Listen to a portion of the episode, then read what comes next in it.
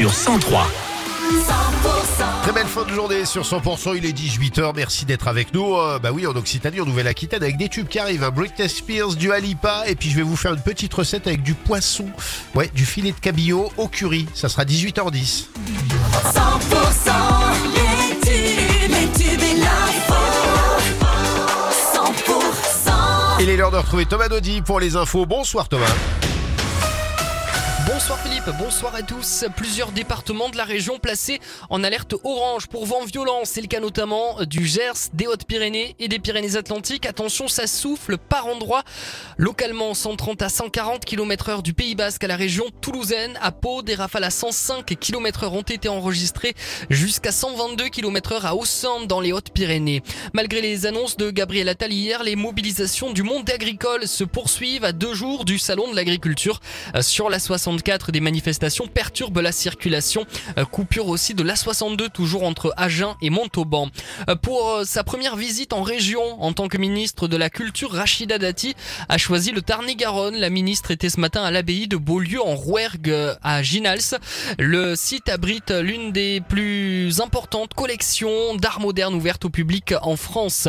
C'est le jour J et l'ambiance monte. Le T F C accueille ce soir le Benfica Lisbonne dans trois quarts d'heure maintenant pour le match de barrage retour de Ligue Europa. Si les violets seront galvanisés par tout un stade prêt à se casser la voix, les Lisboètes pourront aussi compter sur leurs fans les plus fidèles. Environ cinq mille auront fait le déplacement depuis le Portugal ou même depuis la France. C'est le cas de ces deux frères. Ils sont originaires de Cahors. À l'aller, ils ont gagné, mais ils ont pris Toulouse de haut. Et je pense que là, à mon avis, ils se seront rendus compte que bon, Toulouse, techniquement, ils ont un effectif moins, moins important que celui de Benfica, mais dans le foot, euh, si tu as plus envie de gagner que l'autre équipe, euh, peu importe les joueurs que tu as, tu peux gagner. Hein. Toulouse joue à domicile et puis on peut constater que depuis l'année dernière, euh, ben, y a un gros engouement derrière le club. On a vu notamment en Coupe de France où ils sont montés jusqu'en finale et puis ils l'ont gagné. Donc je pense que le public toulousain aura à cœur de supporter le club. Et au match aller, le Benfica Lisbonne s'est imposé deux un face aux Toulousains. Le coup d'envoi de la rencontre, ce sera à dix-huit heures quarante-cinq. Et on en parlait en début de ce de journal, hein, des rafales de vent sur la région et le passage de la tempête Louis a eu des conséquences dramatiques. Thomas. Dans les Deux-Sèvres, département placé en vigilance orange, une voiture a été emportée par une rivière. À l'intérieur, le conducteur est mort, noyé. Il avait une cinquantaine d'années. Dans le Gard, l'imam de la mosquée de Bagnols-sur-Cèze interpellé à son domicile en vue de son expulsion. Une procédure demandée dimanche par Gérald Darmanin après une vidéo de prêche considérée par les autorités françaises comme des appels à la haine. L'imam qui s'est défendu en évoquant un lapsus a été placé en rétention administrative.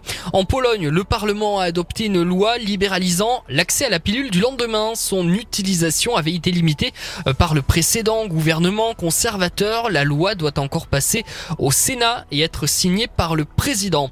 Lui avait notamment entraîné le Paris Saint-Germain. Arthur Jorge nous a quittés. L'ancien footballeur et coach portugais est décédé aujourd'hui. Il avait soixante-dix-huit ans et il avait remporté un titre de champion et une Coupe de France lors de son premier passage dans la capitale dans les années quatre-vingt-dix. Le retour de l'info cent pour cent, ce sera tout à l'heure à dix-neuf heures. Eh ben oui, à dix-neuf heures et puis d'ici là à dix-huit heures dix, euh, demain c'est vendredi, le vendredi c'est curry et je vais vous proposer euh, Thomas une petite recette de filet de cabillaud au curry, vous allez voir, c'est très très, très bien. Bon. J'attends. Allez, à tout à l'heure.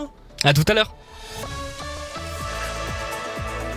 La météo sur cent pour cent radio.